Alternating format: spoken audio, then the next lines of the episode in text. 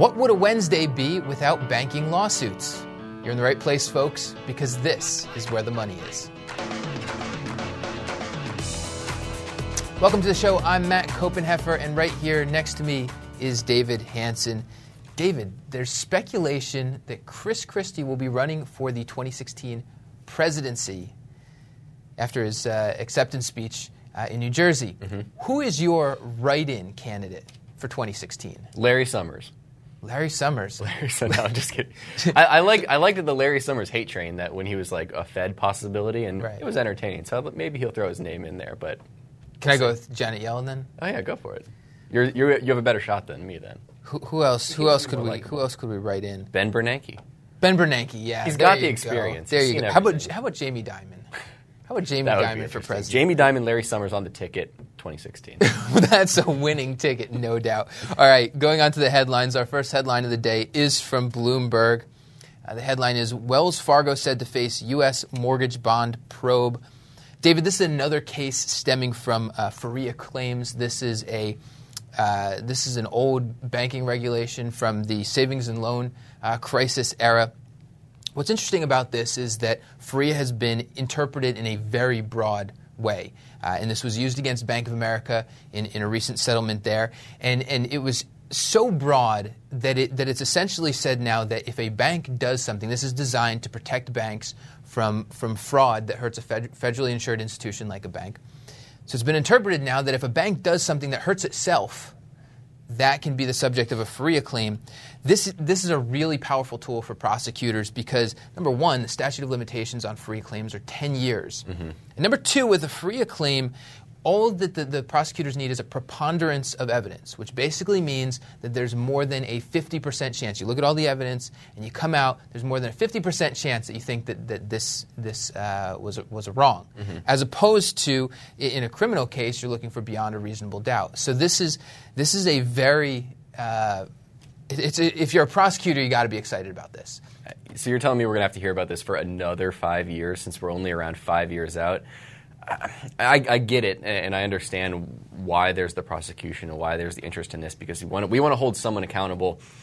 But I really don't know the point. I don't think this is going to discourage future behavior. It's not really penalizing anyone who maybe would have done wrong before the crisis. Any in terms of bank CEOs or bank leaders, a lot of them have moved on. Or been fired. I I really don't see the point of this. I don't think it's going Angelo. Mozilo somewhere playing golf. I I don't think it's going to. I don't think it's going to really hurt banks going forward. It's kind of just a, a dark cloud hanging over them. But I don't know. I don't. I don't really see the point. Yeah, I, I agree. It's, it's hurting the shareholders of today, many of whom are not the same. I mean, look at the holding periods for stocks. It's almost guaranteed that most of the shareholders of the banks today are not the shareholders of then. The management teams, almost uh, almost to a one, are not the same management teams. Look at Bank of America. Look at Citigroup. Uh, it, everything's turned over. Uh, even Wells Fargo. I mean, Wells Fargo didn't have as much problem, but they've they've even got different leadership. I don't know, but look, if you're a prosecutor, a, a, a government prosecutor that's got their eyes on higher uh, public office, hey, you got to be excited here. I know. All right, moving on to the next headline from the Wall Street Journal. Regions Financial discloses government subpoena over mortgage practices. So this is different than the Faria or however you pronounce it. One of these days, we'll get a chance to talk about bank businesses. right? Hopefully. I mean, these are the headlines though, that we have to deal with. So now, uh, the HUD is investigating, or I guess you could call it investigating, mortgage practices over at Regions related to mortgages that the FHA insured. We saw the FHA bailout. So this is probably the next thing in line that they're going to say, well, we needed a bailout, but now we're going to go find out who was really responsible, and they're going to lean on the banks. But we have to remember the it's probably not going to be a huge deal for the banks. The FHA is not enormous in the housing market.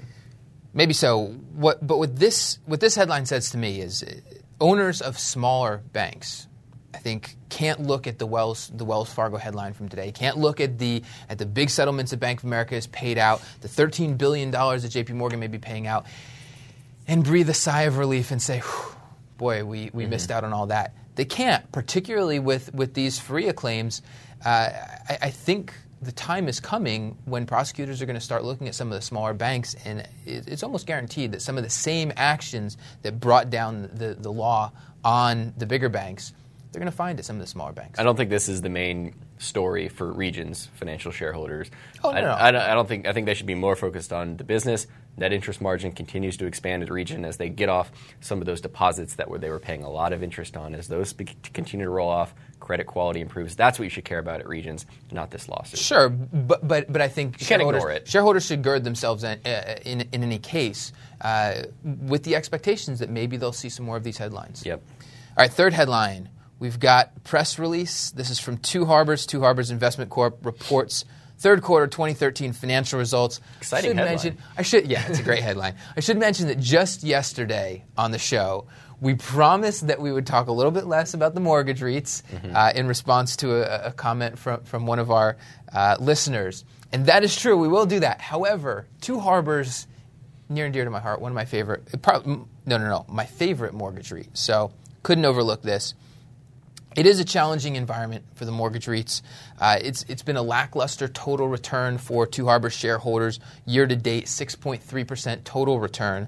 Uh, that's against 20, a 24% return for the S&P 500. So, so you've kind of lagged there. And this is something that uh, years ago, like before, when, when a lot of people were going to the mortgage REITs for the big dividends, this is something that I was looking looking ahead to, saying, look, when the interest rate environment starts to change a little bit, you're going to see a different. Uh, you're, you're not going to see the easy gains for the mortgage REITs, and we're kind of in that now. But I think now, and particularly as we get deeper into this, this is the time when you start to get a little choosy, start to start to look at the mortgage REITs." Um, the company continues to make progress on initiatives outside of mortgage-backed securities. So they're, they're buying a lot of uh, mortgage servicing rights, um, which gives them nice di- diversification. Uh, they're they're getting into this into securitizations now. It's not a big business for them yet, but again, that's another way for them to diversify, become a broader business. Company's still being defensive. Uh, they're buying back stock, which is an interesting move given that the stock is selling at a discount to tangible book value. And here's an interesting comment, an interesting line from the uh, from the, the call after the earnings release. It said, so agencies today, as we've said, are not that interesting, referring to agency mortgage-backed securities. So that's that's kind of investors in Annaly Capital, and American capital agency, that shouldn't be news to them, but that's just another uh, another person saying basically right now agency mortgage-backed securities is not a great place to be. The one thing I'll say on Two Harbors is you mentioned the mortgage servicing rights. I think this is really interesting. They just entered into agreement with PHH Mortgage Corporation. Most people probably haven't heard of PHH, but when we talk about mortgage servicing rights, Two Harbors, they're not the ones that are going to go out and actually be servicing uh, the, loans here. They're not doing that, but they entered into agreement to, to buy these servicing rights from PHH. PHH will still be the servicer, so they're still going to be the sub-servicer on here but uh, Two Harbors gets to hold those mortgage servicing rights on their books. And the reason they want to do that is mortgage servicing rights go up as interest rates go up. So they're kind of using this as a natural hedge rather than going out and buying derivatives. Right. They're using this as their hedge. So an interesting move here. All right, uh, heading on to some more headlines, rapid fire style. Why don't you give us the first one? So we- mentioned the whole Zillow earnings and how we, as the Motley Fool, partnered with Zillow yesterday to do an interview with Spencer Rascoff. That's up on Fool.com right now.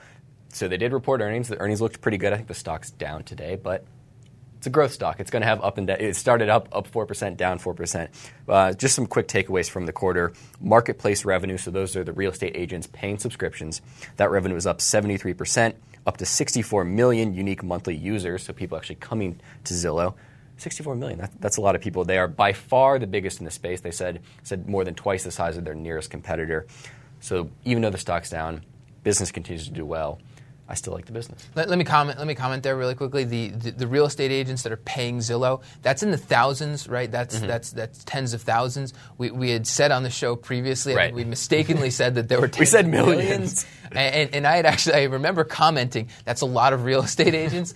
that is way more than they. Right, it, it's around it's- forty-four thousand Right. uh, paying real estate agents, which is still a yes, lot of real yes, estate. that is that is a lot of customers. That's a lot of paying customers. A lot of unique users, as you said, which Yep. is also good. Now you, you caught me off guard, so I had to I had to come up with a rapid fire headline in rapid fire style. So I've got Bill De Blasio wins New York City mayoral race in landslide. Why is this important? It's because we talk about financial companies, and New York uh, is the U.S. hub for big banking, financials, investment banks.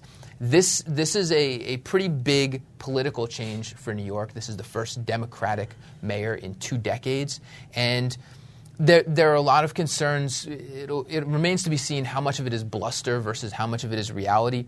But um, in terms of, of attracting employees to these big financial companies, uh, New York has to remain a, an attractive place to. Frankly, it has to remain an attractive place to be a wealthy person. Uh, let me just say, and and if if something changes that, then maybe that changes some of the dynamics of the the, the ability of some of the financial companies there to hire. I, I don't know how much of that is reality, but that's the headline. That's the news. That's what people are saying. There we go. All right, moving on to the focus for today. We're cheating just slightly in that we're focusing on an email that we got. And the email is from a reader named Zach. And Zach says, Really enjoy your show and appreciate the humor you add to it. I noticed you didn't put that up on the slide, but that's, it down. that's important. That's the most important part. uh, I would be interested in hearing your take on what the perfect financial company would be. Maybe a breakdown of financial stats, market share, moat, etc., that would make up a company that would be too irresistible to pass. Maybe the opposite of investing chicken. Like Great that. question. That is a great question. Do you want me to start? Or do you- Go for it. Yeah. Okay, I will start. Uh, I'm going to kind of take this almost the exact opposite of the list that, that Zach had.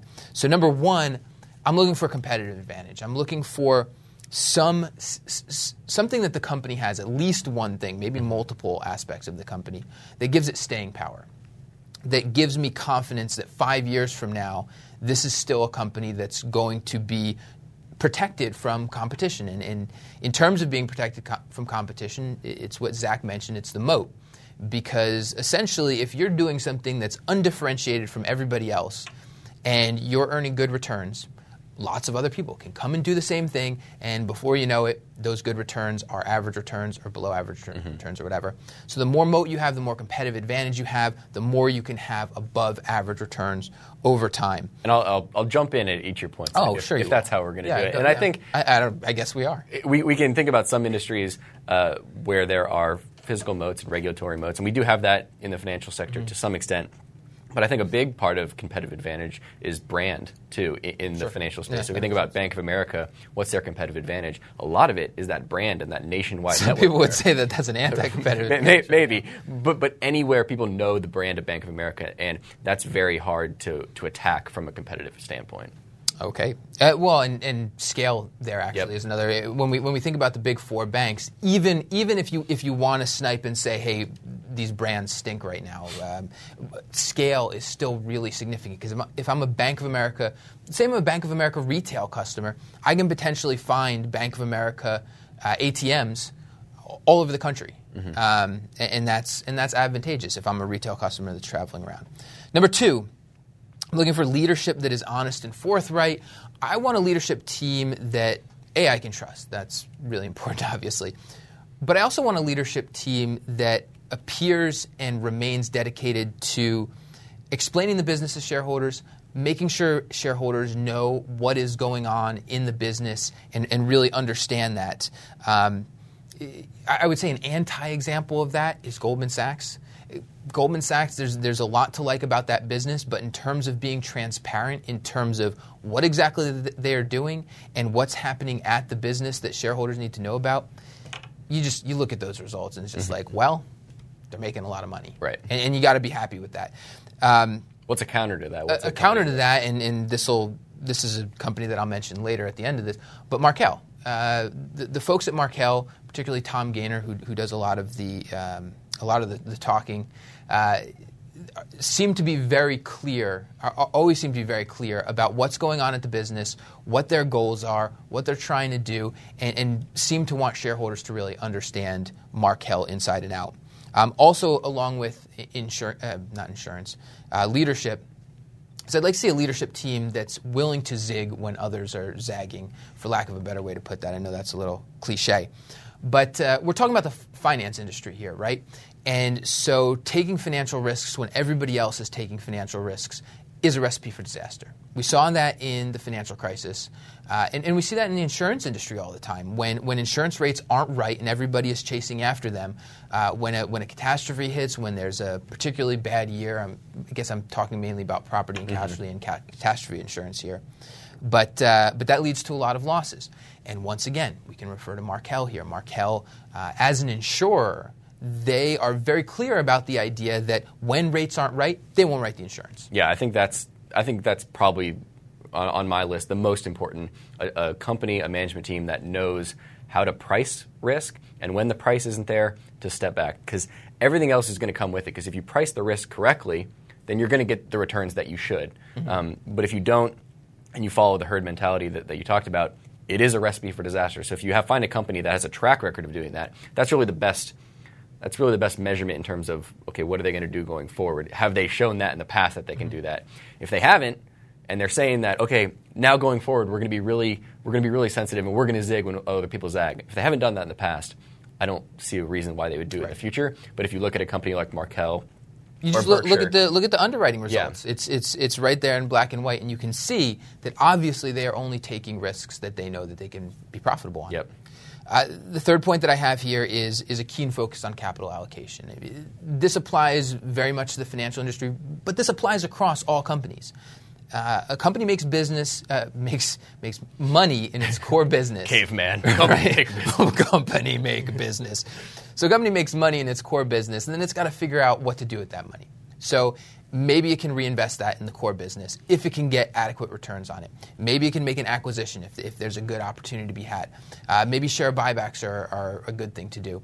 Uh, maybe dividends, maybe paying out dividends. Are, but the, the, the bottom line is, is that a management team has to be focused on what is the best place for this money. Not just letting it sit around, not just saying, well, I'm going to make an acquisition because that'll make me bigger, or I'm going to invest more in the business because I don't know what else to do. Like mm-hmm. I have a one track mind. So finding the best sort, uh, the best place to put capital is very, very important. And in terms of long-term results for shareholders, uh, it's extremely important. And, and, kind of along the lines of what I just said in terms of knowing when to step out of a market. You can go back and look at past results. When have they done buybacks? When have they made, made acquisitions? What are the prices they've paid? You can past past results are not indicative of future returns, but they can give you, they can give you a pretty so good idea be a lawyer. of, of where the management's thought has been in the past. And personally, I think that's a pretty good place to start in terms of what do you think the next five, ten years look like. Uh, finally, stats wise, uh, Zach was asking what the what the statistics, what the returns would look like, that sort of thing. You know, I, I think if if you find a company with all of those elements that I've named that, that, we've talked about so far, the stats will take care of themselves. The ratios will take care of themselves. But for a financial company in particular, I think looking at the return of equity, uh, return on equity is a, is a great place to look. I would say uh, looking at the growth in uh, tangible book value per share over time uh, is a good place to look uh, in terms of, of having a quick tell. Yep on, on whether these things are happening. Financial companies that I think fit the bill of this perfect company. Markel, we already talked about. Berkshire Hathaway, not a big surprise there. Two Harbors. The more I follow this company, the more I love this management team. Uh, I think they fit the bill.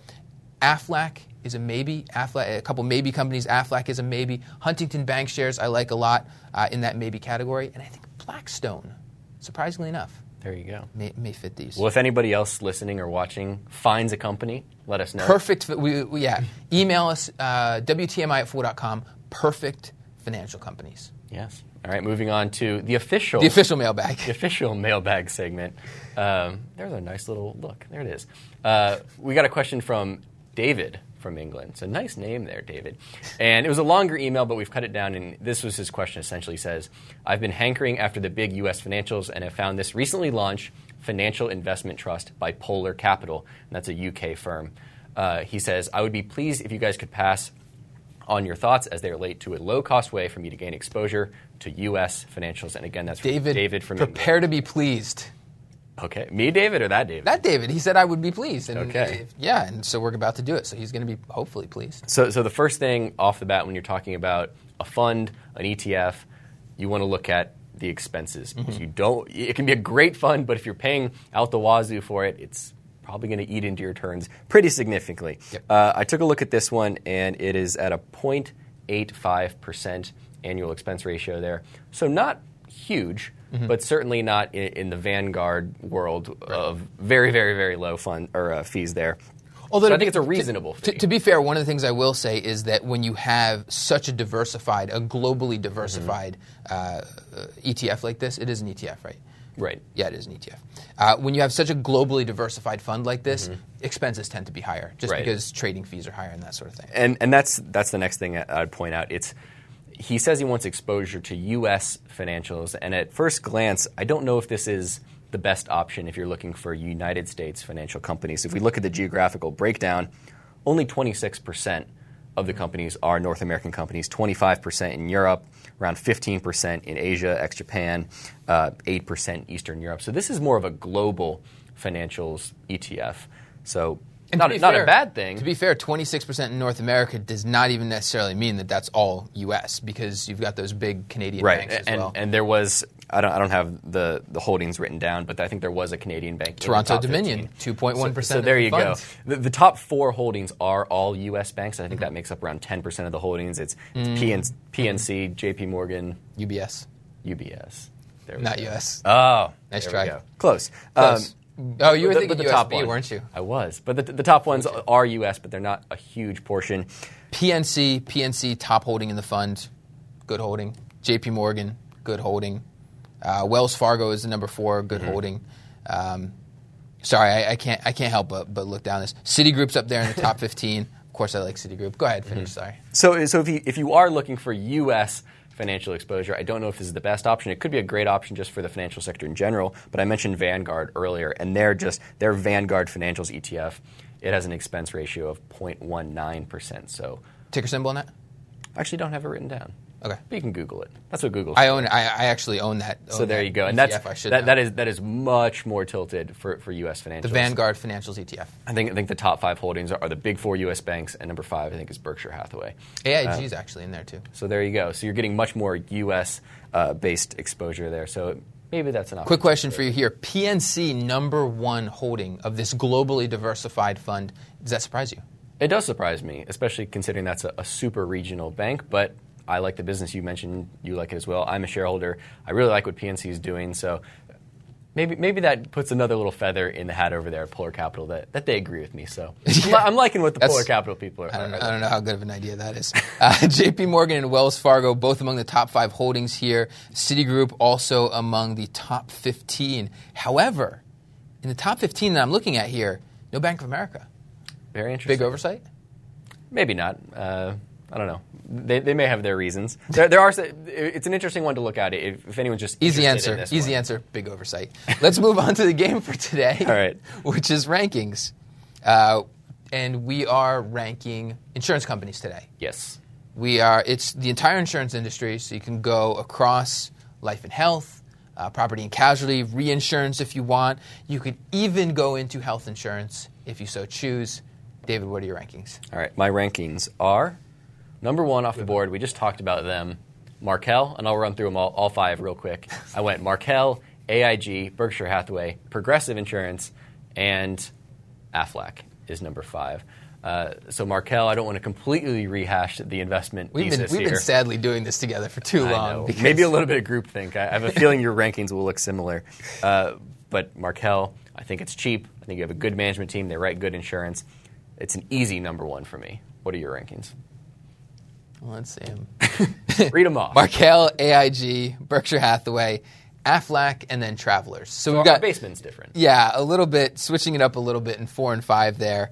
Um, I, I won't. Well, I, I won't rehash your thoughts on Markel, but but Markel, uh, did you did you say that what it's trading at? One point six times tangible book value, which is a, a pretty pretty good multiple, I think. If we consider since 2003, Markel has grown book tangible book value by per share by 223 percent. And one thing that I that I'll point out on Markel is that return on equity. I just mentioned before, return on equity is a good stat to look at for financial companies. Return on equity doesn't look great for Markel, but one of the key pieces to the Markel puzzle is the investing portfolio. And a lot of the investment portfolio is in equities that are that are going up over time, but showing up in unrealized gains, Right. and so not showing It's up not in the net income Right. line. So so when you start to consider the contribution from that part of the the business, uh, the return on equity is much better. Kind of like your number three, Berkshire Hathaway. Yeah, a lot like my number three. Here, here's an interesting stat for those who are compl- who, who might want to think that Warren Buffett is losing it. People say that, right? Okay. Since 2007, so this is starting right before the financial crisis and going through the financial crisis. Since 2007, Berkshire Hathaway's tangible book value per share has grown by about 8%, oh, more than 8% per year. Mm-hmm. That's good. Yeah. That's really good. Mm-hmm. With The size of Berkshire Hathaway, the fin- going through the financial crisis, you- you're still getting 8% per year. And, and when you think about that, that we're talking about these trading on a tangible book value multiple, that's very important. All right. A- Um, AIG? AIG. Tell, tell me about AIG. AIG. Uh, They're an insurer? They are an insurer. Uh, com- compared to, to Markel and Berkshire Hathaway, you don't have the long history of great underwriting. Obviously, we saw the debacle No, of the financial crisis, but on the flip side, you kind of have the, the cheapness and the recovery of them turning into a good underwriter. So it's not as quote unquote guaranteed that they're going to write good insurance, but I think they have the right culture there. They're making the right steps. They've implemented the dividend. They're buying back shares. I think AIG looks good. A little bit of a setback during earnings when they said that they might not achieve their 2000, 2015 goals by 2015. Uh, Aflac and Travelers rounding out my list. I just think they're both great insurers. I'd like to go into more detail, but we're running short on time. So let's go to the Twitter sphere. All right. Oh, wait, did you have anything else to say? I never have anything to say. No, you don't. You never. You never do. All right, going Twitter sphere. Going to the first tweet. Ever. This is from anything to say. Sam Rowe at by Sam Rowe. He says, "All you idiots are using CAPE wrong." So, and then he links out to an article there talking about the CAPE ratio. Matt, give us a 10-second explanation of what the CAPE ratio is. Ten, 10 seconds. I can't even start in 10 right, 15 seconds. seconds. Go. CAPE is cyclically adjusted price to earnings ratio. This is an average of 10-year earnings for the S&P 500. Price over average 10-year earnings. It's supposed to give a business cycle. So it's a multiple. PE ratio, but the earnings are an average of 10 years. There you go. There we go. Uh, so why are we using it wrong? What, what's this article claiming that we're doing here? Well, a, a lot of people are looking at it today and saying the CAPE looks high, and so you should sell stocks. And, and Robert Shiller himself, who, who maintains the CAPE ratio, uh, he has a whole he has a whole spreadsheet that you can download on irrationalexuberance.com. He has said this is not a timing tool. It's it, it can help project future returns when CAPE is high. Future returns tend to be lower. When CAPE is low, future returns tend to be higher. But it's not a timing tool. You don't buy when CAPE is low and then all of a sudden stocks are going to go up. You don't sell when CAPE is high because stocks are going to crash. Stocks do what they do. Mr. Market is unpredictable. Um, so stop. Stop doing that. Idiots. Idiots out there. All right, second I, I like how direct Sam is. Second tweet. Maureen Farrell at Marine at Maureen M Farrell is the Twitter handle. Brian Moynihan says J.P. Morgan, other banks, not role models for settling litigation. "Quote: No one is more educated about these cases, unfortunately, than Bank of America." He's right. They've got a lot of practice. They know they know their way around the courtroom, and Brian does as well. I mean, former general counsel, I think only for a month of the bank, but he was a lawyer in his in his prior life before Fleet Boston. Uh, they do know their way around the courtroom. I think they've paid out what He's over- basically saying that Jamie's doing it wrong. and there he is. We got a picture of him. There he What a is. good-looking guy. Look at that hair. Uh, so, so I think they've paid out what over, over forty billion in litigation since the crisis. That's a lot of money, but they've still built capital over that time, and that's pretty darn impressive. They've done that through earnings, but also through shedding assets that don't make sense. I think he also said in that Wall Street Journal interview that the bank is around a third of the size it was in 2008. So they've really shrunk the bank. They've built capital, even though they've had to pay out a lot. I think he has the bank on solid footing. But but the headline here, he thinks Jamie's doing it wrong. There we go. All right, third tweet. Third tweet of the day. This is from Catherine Rampell. She says, "What is that word?" Okay, I'll try to pronounce this. Sun Tsundoku, and that's a noun, and it stands for. That's there's a there's a silent T for our listeners. There's a silent T at the beginning. That's why it's so difficult for me to say. Uh, the definition is buying books and not reading them, letting books pile up. Do you do this? I, I, I don't actually. Uh, well, yeah, I kind of do. I, I have a I have a little I have a small pile of books at the side of my bed. I think right on top now is a book called The Source by um, uh, James Michener. It's about South Africa, the, the long epic history of South. Africa. That sounds South exciting. It, it's a, it's okay. I've got one. I've got a You've got just one. You don't have a pile of books. Well, one that's been looking at me. He's like, "Why aren't you reading me?" uh, the biography of Hugh McColl, the guy who kind of built Bank of America into the behemoth that it is today. Ooh, where did you find that? Uh, so yeah, I've got the, the Hugh McColl biography. It's been sitting there looking at me. Just haven't cracked it open yet. That sounds that sounds like a good one. We'll see. I'll let you know if I ever read it. All right, for for uh, viewers, for listeners, Our Twitter uh, handle is at TMF Financials. Our email address is WTMI at fool.com. They can reach us. There it is right on the screen, but if you're listening, you can't see that. For those watching who would like to listen during their commute, we are on iTunes. I should point that out. And I will also point out that for those who would love to hear about Warren Buffett and some of his very best wisdom ever, they can email warren at fool.com and get a special report we have on Warren Buffett and his greatest wisdom. Just send an email to warren at fool.com. You get that free report right sent to your email. Free is good. Free is good. Free is excellent. well, that's our show for today, folks. I'm Matt Koppenheffer. This is David Hanson. We, for better or worse, will be back tomorrow.